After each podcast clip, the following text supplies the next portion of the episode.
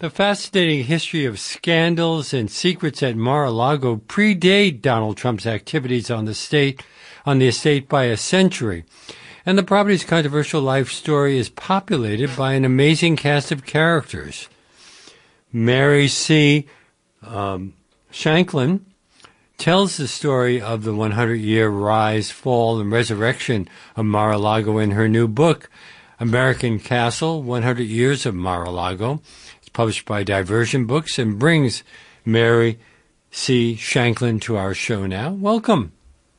Thank you, Leonard. It's a pleasure to be here. Wasn't the estate constructed by the socialite heiress Marjorie Merriweather Post?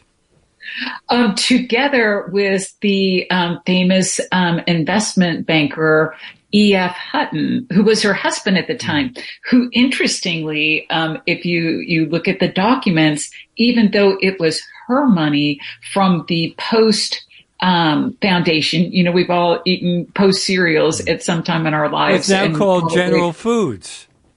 exactly.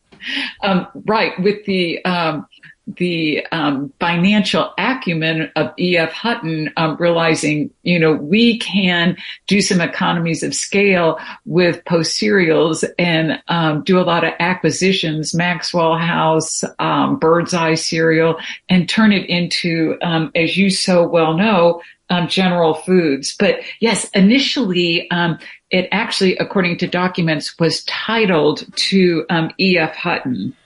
Well, did, did it really all begin when the Spanish flu took the life of Blanche Hutton?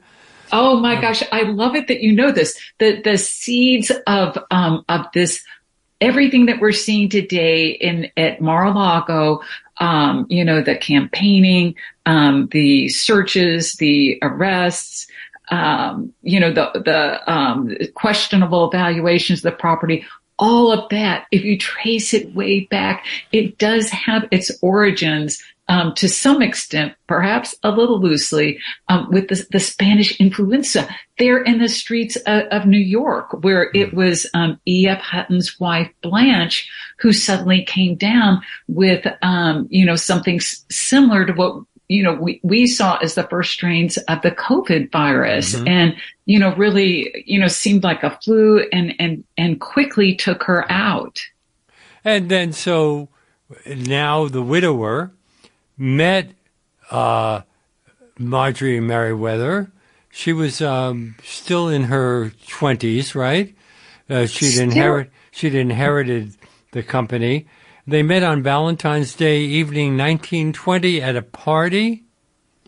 Right, and um, important to note, Leonard. Um, she, you know, she she was divorced at the time. Mm. Um, pretty freshly divorced. She had married a um, Greenwich, um, Connecticut attorney, um, Edward Close, who interestingly um, the actors that we know of as Glenn Close um, was a, a, descendant of, but um, but that that's another story. Mm-hmm. But um, Mar- Marjorie, um, she met E.F. Hutton there. Um, right about that time, you know, he had really was just months away after burying his his wife, and there they they um, kind of united um, at, in in Palm Beach. It was on on a houseboat he had rented, the Dorinda. And how how long afterward did they wind up getting married? Um, you know, um, pretty pretty quickly by today's standards. I think it was a different era when you know people were coming back from the war and um, wounded soldiers, and um, I think things um, sped along at a different clip than than they do today. So um, really, it was just a matter of of months, and um, you know I'm sure he realized. Um, you know, the, um, her attributes and values and, and and he brought a lot to the table as well. And they were they met in Florida, even though I guess both of them were originally New Yorkers, right? Right, and I'm sure in the social circles that um, you know they had perhaps been introduced, you know, you know had had been in, in at some of the same events, um, but it was in Florida, um, they're, um, you know, off the shores of Palm Beach where, um, their, their romance, um, you know, really quickly took off. How soon after they married did they build Mar-a-Lago? It was um, it wasn't immediately, and and actually they built a um, what we might think of as you know a more normal type of winter home. It was two stories on the golf course, um, but but you know Leonard, it just wasn't quite enough um, to have the cachet that you would need in in Palm Beach, and so um, you know they had a growing family at that time. She had um, three children, um, daughters from uh, uh, her previous marriage, and um, they were, you know, then they they had their own child. Um, who would become the famous actress um, Dina Merrill. Mm. But um, they, so they built this, um, you know, it was called Hogarcito, and I think it, you know, basically was considered this cute, charming place. And so then they went about, you know, we've got to make a statement. Uh, we have to do something that is the antithesis of of cute and and charming. And so they built this 118 room mansion. It cost $3 million to build, took three years from 1924 to 27 to complete. How much would that be in 2023 dollars? Oh, it makes my head spin. But but it is a, a very interesting question, especially as, as, we look at these questionable values. Um, you know, of course, the real value is in the underlying property. Um, and and there are so many things about Mar-a-Lago you could never recreate now with with craftsmen spending years mm. um, sculpting um, birds and gulls and monkeys and and and all through the the loggia and the um, the thousand wing ceiling and um, you know, to, to really put a number on how much it would cost today, you know, you would have to take in consideration if you could ever even find um, craftsmen to that extent. But, you know, I mean, just to find that kind of property, 17 acres stretching from the Atlantic Ocean to the intercoastal waterway, um, in, in the midst of a lot of wealth, um, you know, I feel like that could, you know, pretty easily command, um, you know, a hundred million dollars if, you know if there weren't any constraints on it, which there were, and, and we can certainly get into that. Well, we the area is is uh, hurricane prone. In fact, the most hurricane prone land in the continental U.S., uh, a nearby 17 acre structure was seriously damaged by the 1928 Okeechobee hurricane, which killed 25 people. Not surprisingly, many of them black laborers who have been brought in to build and maintain the new estates.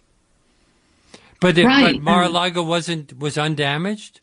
Yeah, it was undamaged, and and I will say, um, you know, the, the the the stones, the the walls of that, it, it is like a fortress. It, to to think of um, anything being constructed to those standards even though certainly South Florida um, has been subject to some some pretty shoddy um, um, building um, codes in, in the past, and you know they've had to kind of get their act together. But but at that time, um, Marjorie Merriweather Post really was sparing no cost in in um, not just the look of it, but but also um, you know, fortifying it. And, and I think part of it might have been seeing those hurricanes that were were coming as it was you know you know as they were getting ready to build that you know she understood that it was you know in a, a risky location and they needed to um, take that into consideration.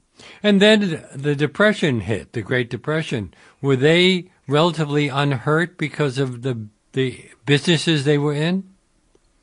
Yeah i think um for the most part, eh, you know, if you look at that time, E.F. Hutton really was, you know, he was, you know, really building General Foods and, you know, going public and, um, you know, people still needed, um, you know, they could go without a lot of things, but um, they still needed, you know, food and, um, you know, all the, the things that General Foods could deliver. So they were in a little better position um, there is an old saying about Palm Beach that um, you know when depressions hit, that um, the that the the wealthy people of Palm Beach, it, it's not their um, their their first um, financing that um, is hurt, but it's it's the interest off of the interest. So you're a little bit protected, but um, we we did see, um, you know, at, at, least one other, a, a, much more significant estate than Mar-a-Lago.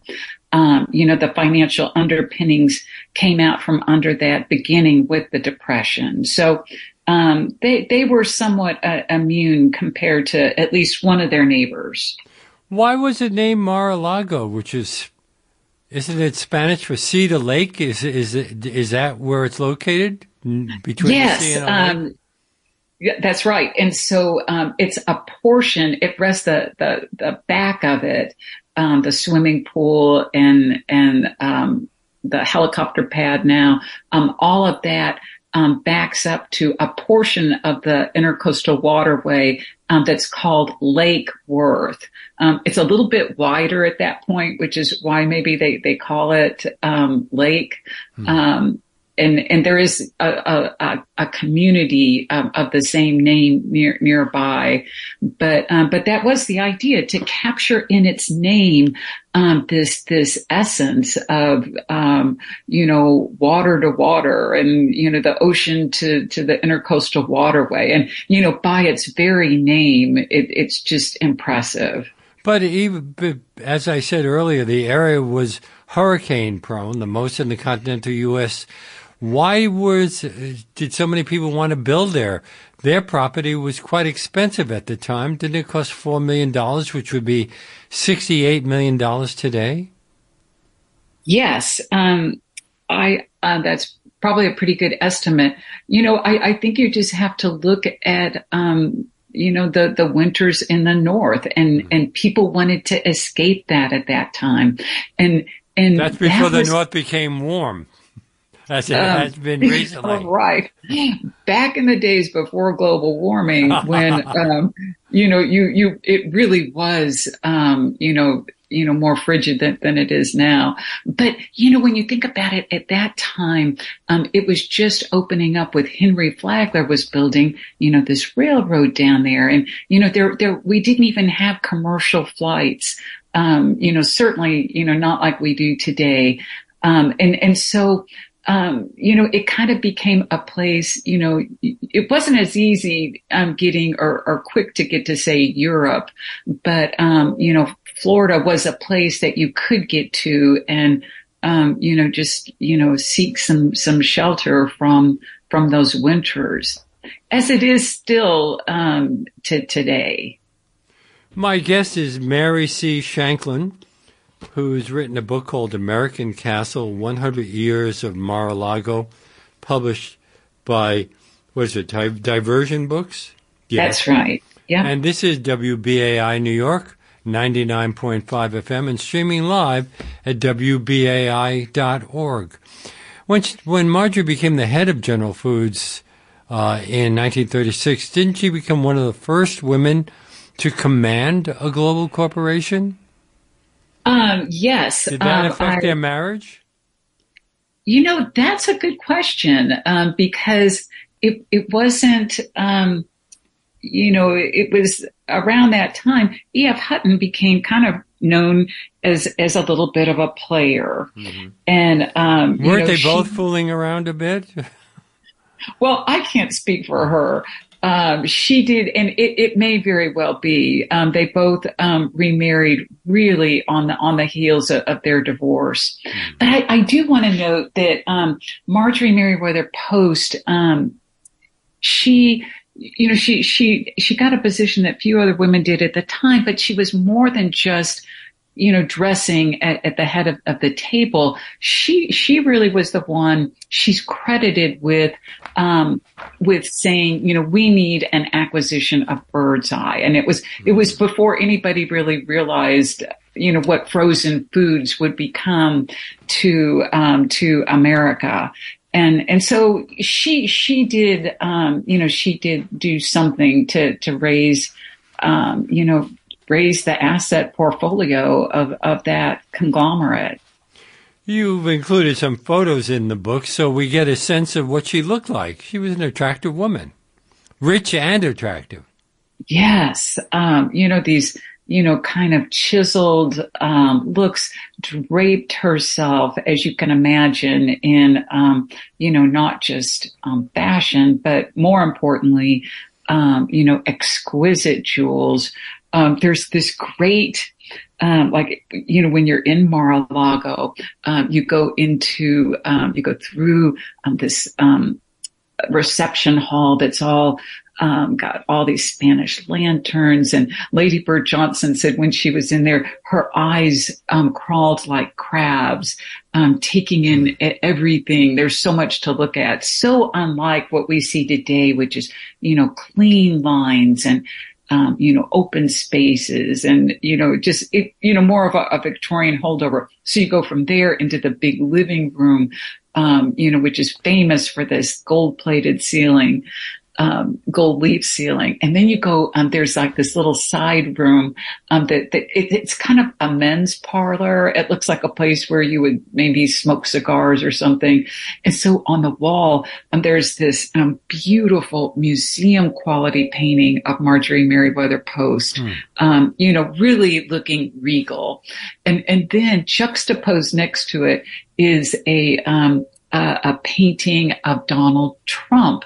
Um, and he's actually wearing like this, um, kind of, um, tennis sweater and, um, it's got this kind of airbrushed quality to it.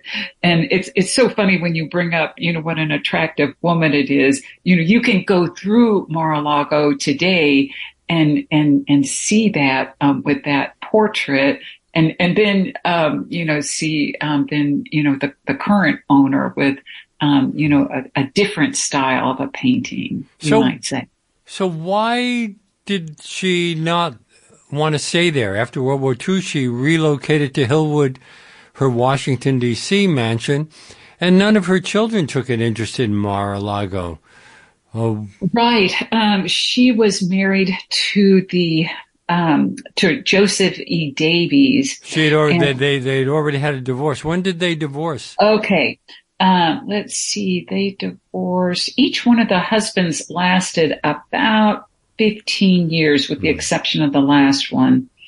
And I think it was, they married in about 35. So I'm thinking that it was probably in the late 40s mm. when when they divorced.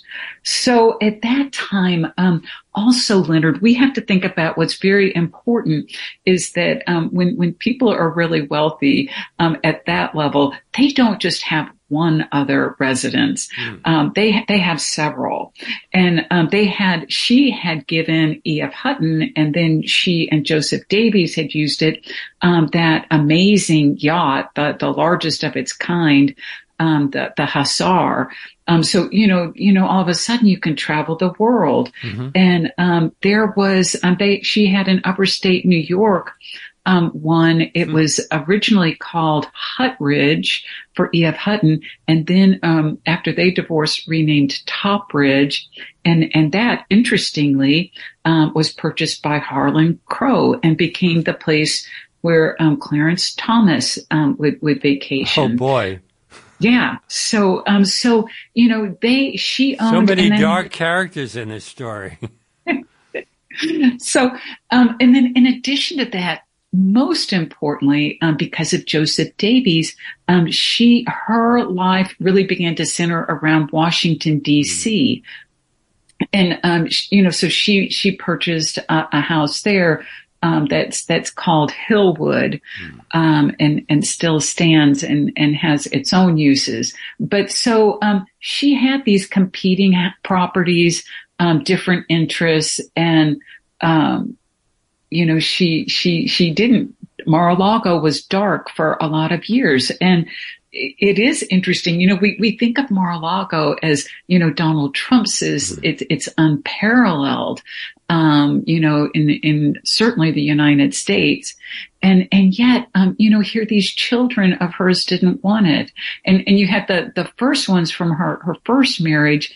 They were so old at, at the time when Mar-a-Lago was finished I don't think that they really had that many memories of it. Mm. But still, um, her daughter that she had with E.F. Hutton, um, she could have taken it. But I, I don't know about you, but I, I feel like there's not a lot of people that their children are really interested in taking their houses. You know, they have different interests, different social circles. Yeah. Establish um, their own lives.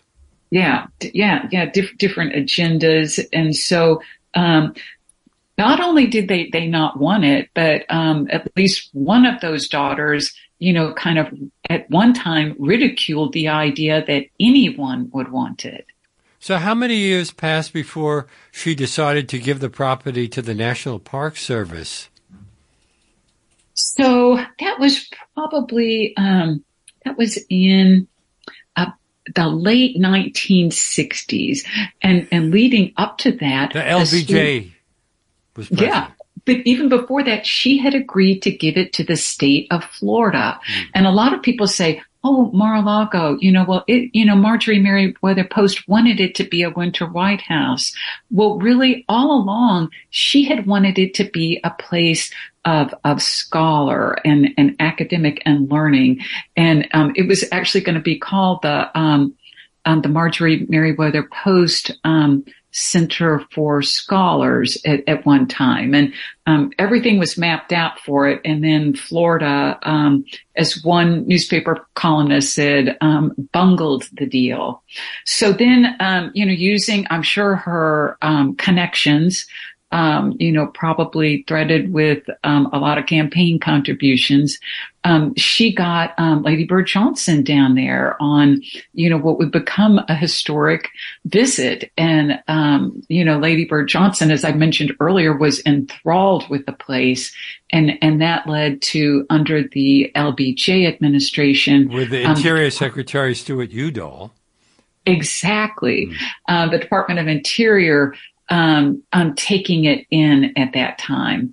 Um, so, you know, at that time, Marjorie Merriweather Post was, um, and I think she was an octogenarian at that time, later in life, and, and she died thinking that she had given Mar-a-Lago to the federal government, you know, that it would be forever saved and forever preserved.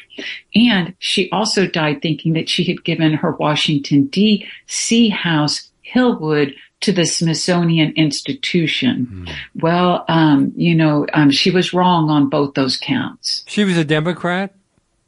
Even though she, she was, was, very rich. Right. Well, uh, right when you're uh, Joseph E. Davies, he was an FDR appointee, so um, so she was, and and she gave quite um, handsomely um, to um, you know what is now the the JFK um, the, the JFK not the museum the center um, to see um, for the construction of that. But um, interestingly, um, when um, Richard Nixon was inaugurated, you know, she had, a, you know, kind of a booth, um, you know, very near his. So, you know, she wasn't, she, you know, she could kind of play it, um, but both sides a little bit. But, um, you know, perhaps she didn't define herself strictly as a Democrat, but we saw throughout her life that that's who she aligned herself with more so. So I guess you would have been shocked to have seen uh, the person who wound up in the place running for president as a Republican. But that's a whole other issue. Uh, why did the Park Service return it to the Post Foundation after only a year in 1980? Well, actually, um, they actually had it for about ten years, mm. and this is this is my favorite part of the the story, and it's um, actually the thing that that um, interested me in, in, writing this book that that Mar-a-Lago had one time belonged to us, um, you know, belonged to the American mm-hmm. public, mm-hmm. and and how did that happen, and how was it undone? So, you know, some people will say, um, "Oh, it was too expensive." Not not a lot of people are even aware that this happened, but um, of, of, those who are, they they tend to write out and say, "Oh, it was too pricey for the federal government to upkeep." But but really, when you start peeling off off the layers and seeing what was happening at the time and interviewing, you know, the few remaining people who could, could speak about this, um, you, then you start to see that, um, it wasn't the cost, that it was the people of Palm Beach. Now, now remember that you know, they define themselves as being this exclusive, as they would call it, colony. And, and they really didn't want a, a national park in their midst. Mm there, there were plans for the, the use of the park to be so discreet, you know, just like maybe 10 of those, you know, really small little shuttle vans a day, you know, coming down. You don't even drive up South Ocean Boulevard to, to get there. You know, you're just, you know, right off the, right off the, the bridge. Um, and so they, they had this all figured out, but, um, the, the lobby and the leadership of Palm Beach, um, they pressed, um, the congressman, it was um, Dan Mica, um, to um, you know try to to get this divested, and um, he he tried for years to do it. Um, ran headlong into a California, a, a just a, a famously brash congressman from California, um, Phil Burton, and um, after several years, um, th- that um, that Congressman Mica prevailed, and um, Mar- Mar-a-Lago was really one of um, only like a, a, a few properties in in the United States that had belonged to the National Park Service mm-hmm. and and then ended up going private.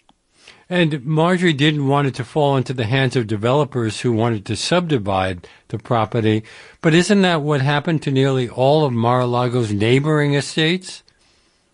Oh, it's so true. If you look at the aerials um, from, you know, at the Library of Congress, you can see the aerials of Palm Beach, you know, from the 1910 era, um, and then look at it now. Like in the 1910s, it, it was just, it was green. It was you know, palm trees. It was, you know, you know, there, there were a few estates, but now it's just, you know, kind of, you know, almost like wall to wall. You might call them mansionettes um, you know, it's it's not cookie cutter, and and you know, there's certainly a lot to be said for it, but um, you know, it it's it's definitely lost, you know, what what you once had.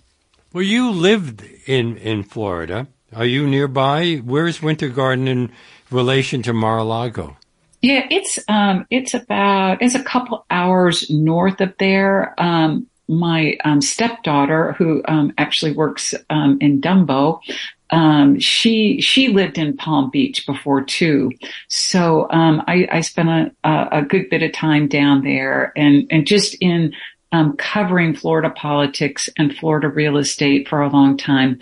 you know, I, I certainly you know, you, you, you, you go down to South Florida because that's where, you know, the real real estate action is. And was, uh, Mar-a-Lago and a something that was uh, of interest to everybody there? I mean, you've written an awful lot about real estate in, in Florida and the weather and government dis- misdeeds. Yeah, I, I would say it really wasn't so much on people's radar. And what I would be telling people, I, you know, I'm writing a book about Mar-a-Lago. Granted, a lot of people who are here you know, have not been here that long. You know, they're coming in from other places, but, um, you know, it, it really isn't on the radar of a lot of people. I think it's only been in the Trump presidency where it's really become, you know, part of our lexicon and, you know, a household name and, you know, constantly in the news for, you know, you know, during the, as they would call it, the, the winter White House hosting foreign diplomats or um, you know, um, questionable um, people from China coming in, um, you know, and you know, then of course the famous um, FBI raid, as as they would call it. And, and we'll, we'll, we'll cover all of that yeah, in okay, the second okay. part of our show. Yeah, yeah. This is WBAI New York 99.5 FM, streaming live at WBAI.org.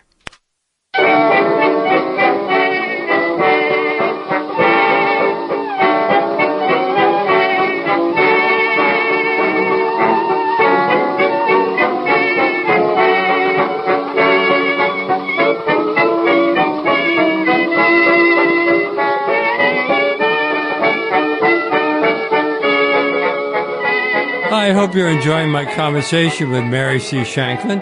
If you sign up to become a member of WBAI during today's show with a contribution of $50 or more, you can receive a free copy of her book, the book we're discussing, American Castle, 100 Years of Mar-a-Lago. Uh, it, uh, to do that, you have to go online to give2wbai.org or call 212-209-2950 during today's show, and we'll be happy to send you a copy. That's give and the number 2, wbai.org, or call 212-209-2950. But don't forget to make that $50 donation in the name of Leonard Lopate at Large. We thank you very much. And I also want to give special thanks to a listener, Cecilia Caruso of Manhattan, who um, donated $1,000 to WBAI in support of this show. Thank you so much, Cecilia. I really appreciate that. And we return now to Mary C. Shanklin, um, the book American Castle 100 Years of Mar-a-Lago, published by Diversion Books. Okay, so now we get to Donald Trump. Uh, most people, if you say Mar-a-Lago, that's all they think of is Donald Trump despite the exactly. fact that it had this rich history before. But the, the mansion went up for sale a number of times and then sat barely used until Donald Trump purchased it in 1986? That's pretty accurate. Um, it was so interesting that, um, you know, here you have these, um, this kind of wealthy group of people in Palm Beach saying, "Oh no, we don't want you know these um, shuttle vans bringing people in as a national park service." And then the people, there were two different buyers who came in before Donald Trump, and and and one of them, both of them wanted to subdivide the property, um, but but one of them, he was he was known for like these big bashes and friends with Tammy Wynette and mm. these big country music parties with six or seven hundred people and you know compared to you know a benign um, use as as a as a, a park um, you know it was just i'm sure the heads were spinning in palm beach did they want it to happen did did who did, I'm did sorry. were they looking forward to that sale going through no oh. no they um, they didn't want know, all these people coming into their area they didn't want the people coming into the area. Not only that, but then here you had, you know, what is pretty much that last estate that stretches um, from the sea to the lake, and so it was going to be on on their heads um, that they were going to be the ones to have seen that go, um, you know, and to to see it be um, chopped up the way that all the other property was. So you know, so you know they had they had two issues going on there, but both of those sales fell through, and so then you had um, this New Yorker and his um, Czechoslovakian um, blonde wife um, roll into Palm Beach one day. Was he already thought of as a member of the Republican Party at the time? I don't think so. I think um, when you because I'm wondering when, about the the politics of most of the residents of the area. Yeah, I, I, I feel like on Palm Beach, on, on the island of Palm Beach, it is largely Republican. Um, across the, the lake, um, the intercoastal waterway in West Palm Beach, um, that's uh, more of a Democratic holdout. But, um, you know, we'll, we'll get into this a little bit more, you know, what, what happened under the Trump ownership. But, um, you know, he, he did open it up to some extent and um, you know, as as we know, you know that the Clintons would would go there for for weddings, and um, you know he wasn't he wasn't singularly a, a Republican at, at, all at that time. Didn't Trump inflate the property's value and get Chase Manhattan Bank to float 99.97% of the financing for the $10 million purchase price? Yeah, he, he just put um, in three three thousand dollars of his own money. Right, and and really um, telling people that he paid cash for it, um, when actuality, um, you know, it was, um, you know, he became over leveraged. You know, certainly not just on that, but you know, at that time, you know, he had the casinos, he had that aviation company, um, you know, he had that that Trump yacht. Um, you know, he was just yeah, golf um, courses.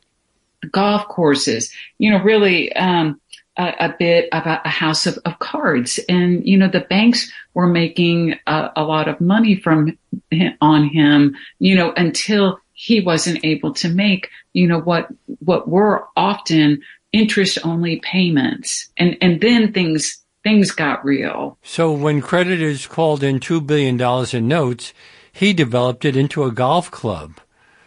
Um, right. And um, before, but even before he did that, um, because he didn't think of that right away, um, but he thought of doing the same thing. Uh, such an unoriginal idea, the same thing to that property that had been done to all the other Palm Beach properties. And, and let's just, you know, put in all these houses, all these, these mansions. Well, um, the town council of Palm Beach, they wouldn't allow that. So he had to come up with something else. And um, an attorney of his came up with the idea of the club, which also was not an original idea because, um, you know, there were several other of these exclusive clubs on Palm Beach. But he did make um, a, an interesting play um, that you have to give him credit for. That he decided that it should be opened up, and at that time, um, people who were black, people who were Jewish, they weren't allowed into some of these other social clubs in Palm Beach. And so he was going to open this up in a way that, that would be more, shall we say, democratic. Did he receive tax breaks as part of the deal to make it into a golf club?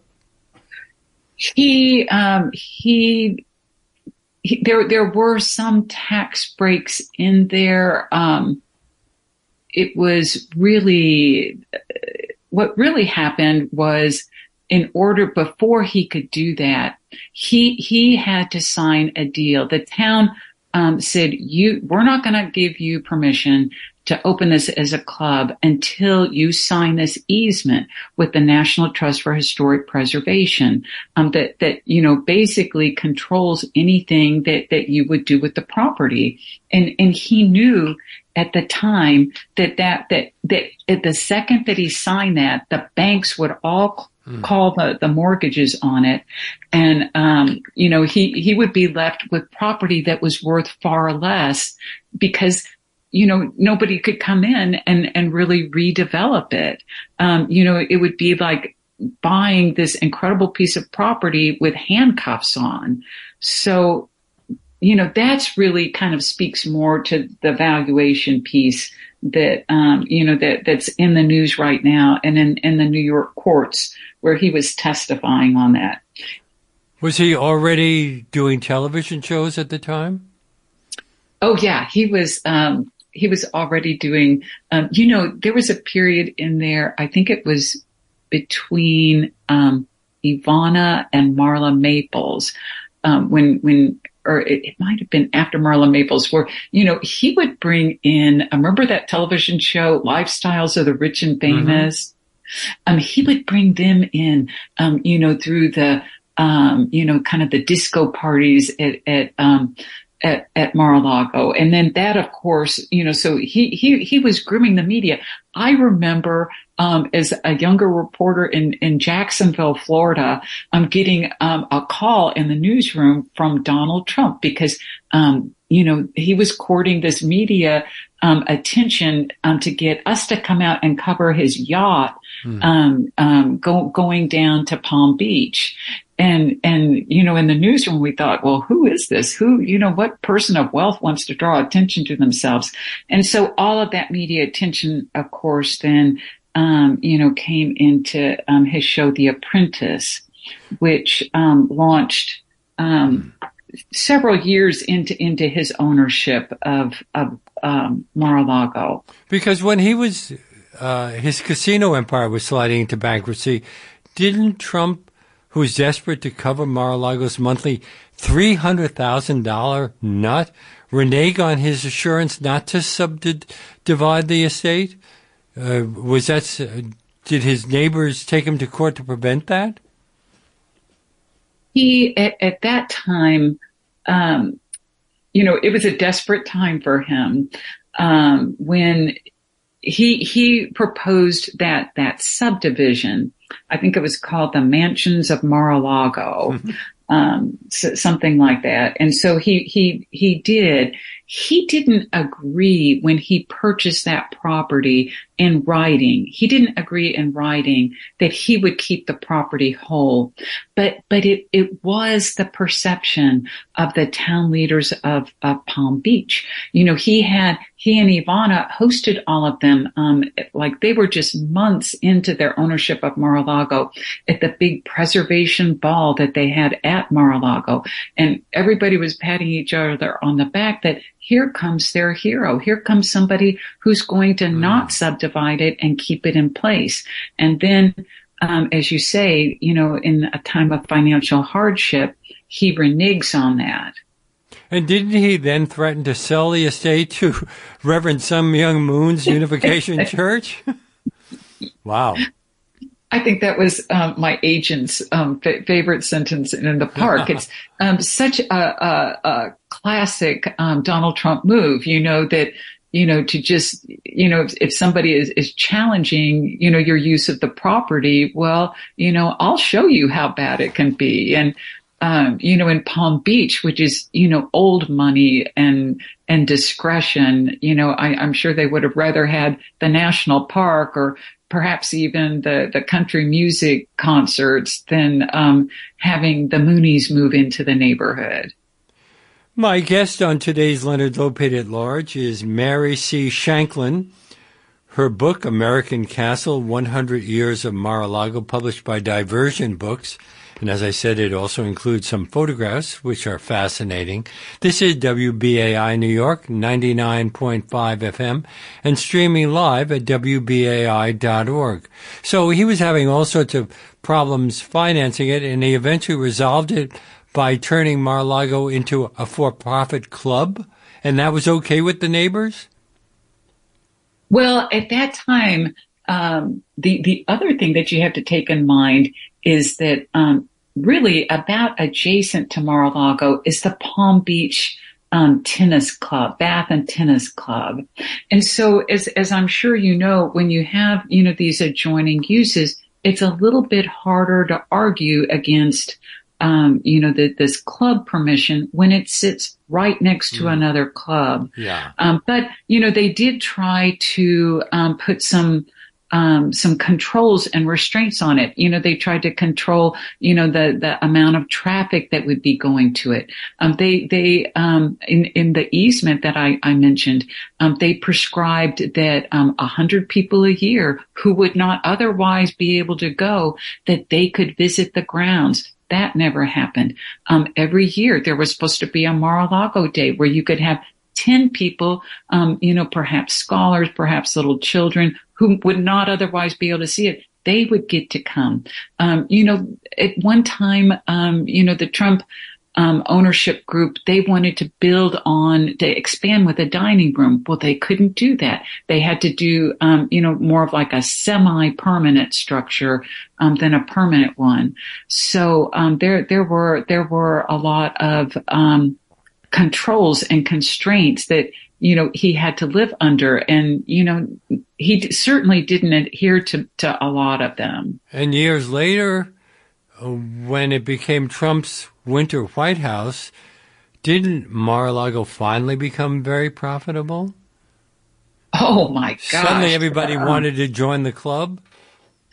Right to have access um, to you know the the the person who you know could you know really sway public poli- federal public policy um, federal who's over all of those federal contracts um, you know that came at, at a premium. You know that you know, that was, you know, that's worth a quarter of a million dollar ticket. But, you know, it didn't at all end there that, you know, where Marjorie Merriweather Post had been known for opening up Mar-a-Lago, for, um, hosting these, these groups and, you know, the Red Cross ball and, and what have you. Um, you know, un, under, under the, the Trump ownership, um, you know, it was high stakes for um, nonprofits to to use that for events. You know, the you know using it as a wedding venue that that's another mm. cash cow. So I, I will see say the the upkeep and maintenance, um, you know, is is you know pretty extraordinary. And when I went through a, a few years ago, um, it looked in impeccable condition, but um, by by no mistake, it's um, you know it it brings in a, a lot of revenue. You know what that would ever look like eventually um, you know that's that's another question. Well club membership dues were doubled and weren't there fees for guests to socialize with the president, possibly even eavesdrop on discussions of national security? He allowed that? Yeah, I, I think, um, you know, getting your photo done. Um, you know, that the other thing, you know, you, you just have to think of it about um, you know, when, when you have a place and it has this kind of celebrity owner and is we know a lot of celebrities, you know, they're, you know, want to kind of get away from the limelight, but he really made sure that the message was clear that if, if you um, become a member, if you're going there, if you're dining, um, you know, that he'll come in, he'll pat you on the back. Um, you know, you can, um, oh, you're the one who just, um, contributed, hmm. um, you know, a hundred thousand dollars to the campaign. Well, let's have a photo. And, um, you know, I, I don't know the official charges for, for everything and, and the back and forth, but um, it was unfettered access. There are a lot of famous people in the story you tell here. You mentioned some of them the Kennedys, Lady Bird Johnson, Richard Nixon, Michael Jackson, Lisa Marie Presley, and of course Donald Trump. Um, was it still a magnet for people? Oh yeah. Despite I its think, ups and downs. Um, yeah, I, I, don't think it's um, quite what it, um, you know, the, the magnet that it had been. We'll, we'll say it's a magnet for select people. Um, you know, I think it was on the night of um, Donald Trump's first indictment. Um, you know, there, you know, on on like a, a television interview, um, you know, is is Matt Gaetz, um, talking about, you know, how many times he turns off the lights at Mar-a-Lago, and uh-huh. you know, of course he's. Um, I wouldn't let him turn off the lights in my apartment. yeah, fam- famous for um, you know the whole congressional leadership uh, upheaval. So, um, you know, there, there, you, you, don't see, you know, quite the celebrities. I mean, you know, it, it had hosted, um, royalty at mm. one time. Now, should, um, Donald Trump prevail and become president again, um, you know, I, I, feel like it's safe to say that, you know, we, we could see a continuation of what happened during his previous administration with, you know, heads of state coming through there and, um, but you know, the celebrity cachet, I, I'm not so sure. Well, you conclude your book with the FBI's raid on August 8th, 2022 to retrieve classified documents from the club. And despite all of the interesting stuff we've discussed, didn't that cement Mar-a-Lago's place in American history?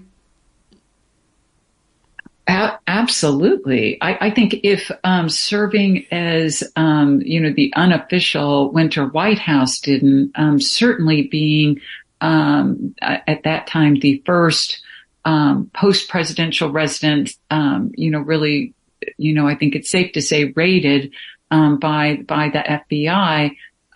you know that, and and then, you know, the documents that you know, there had been negotiations and there was certainly an awareness there that, um, that, you know, that they, they belonged to, to the federal government and, um, they, they weren't being stored correctly and, um, just almost kind of like a, a cavalier attitude, uh, about it. But, um, yeah, I, I, will tell you, um, when the, the day of the raid, um, you know, a lot of my friends knew that I'd been, you know, working on this book for, for years and and my phone was ringing off the hook like when are you going to get that done? Because yeah, what a great close final chapter.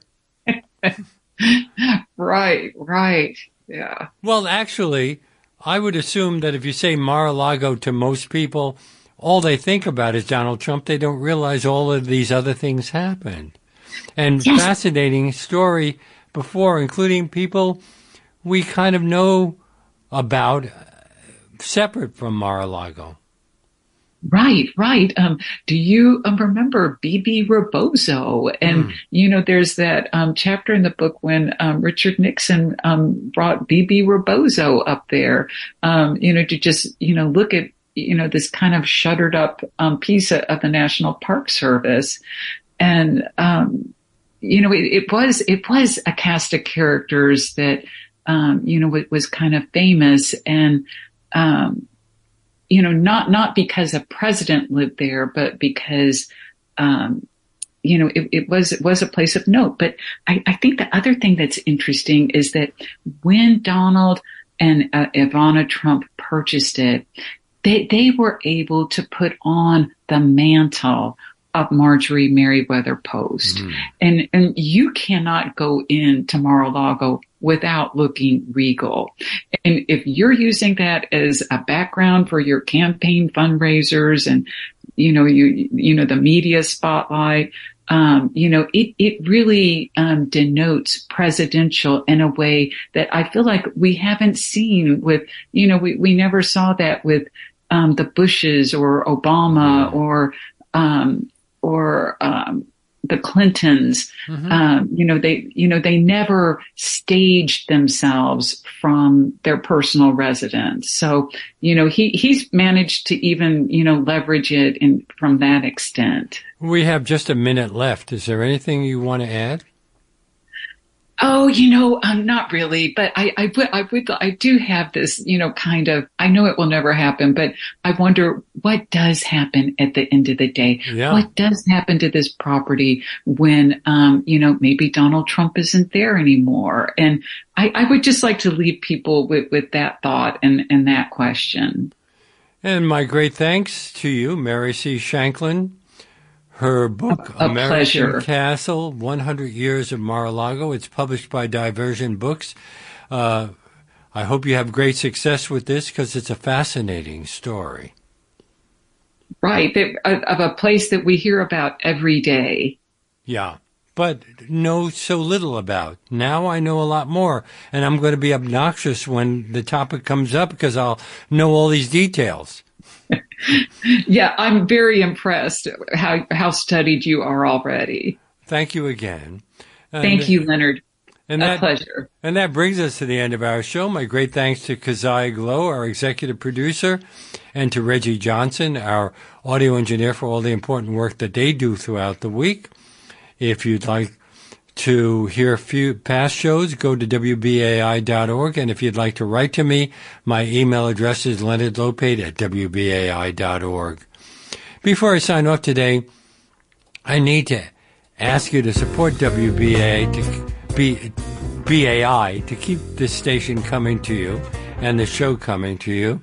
Uh, we're going through a really rough time economically in this country, and BAI has been hit hard as the only station in our area that depends 100% on listener support. So we're asking all of our listeners who have the means to do so to make a contribution at whatever level they're comfortable with by calling 212 209 2950 or by going online to give to WBAI.org right now. That's 212 209 2950 or give and the number 2 WBAI.org because we need your help to keep bringing this unique in-depth content information you usually don't get anywhere else. And as I mentioned earlier, anyone who makes a contribution of $50 or more in the name of Leonard Lopate at Large right now can receive a copy of the book we've been discussing, American Castle by Mary C. Shanklin. So why not make that call right now and support us? 212-209-2950 or go online to give to WBAI.org. And you might also consider becoming a sustaining member, what we call a BAI buddy for 5 10 15 20 $25 for as long as you wish. And it allows us to plan for the future. And so we'll say thank you with a BAI tote bag to anyone who signs up to become a BAI buddy for $10 a month or more. But either way, I hope you'll call right now because BAI, as I said, relies 100% on listener donations. We don't take ads or foundation grants, and that allows us to be free speech radio. Uh, don't forget to make that tax deductible contribution in the name of Leonard Lopate at Large and from all of our, us at the station. Thank you so much. Uh, And um, you might also remind listeners, your, your friends, that we need that support as well. Well,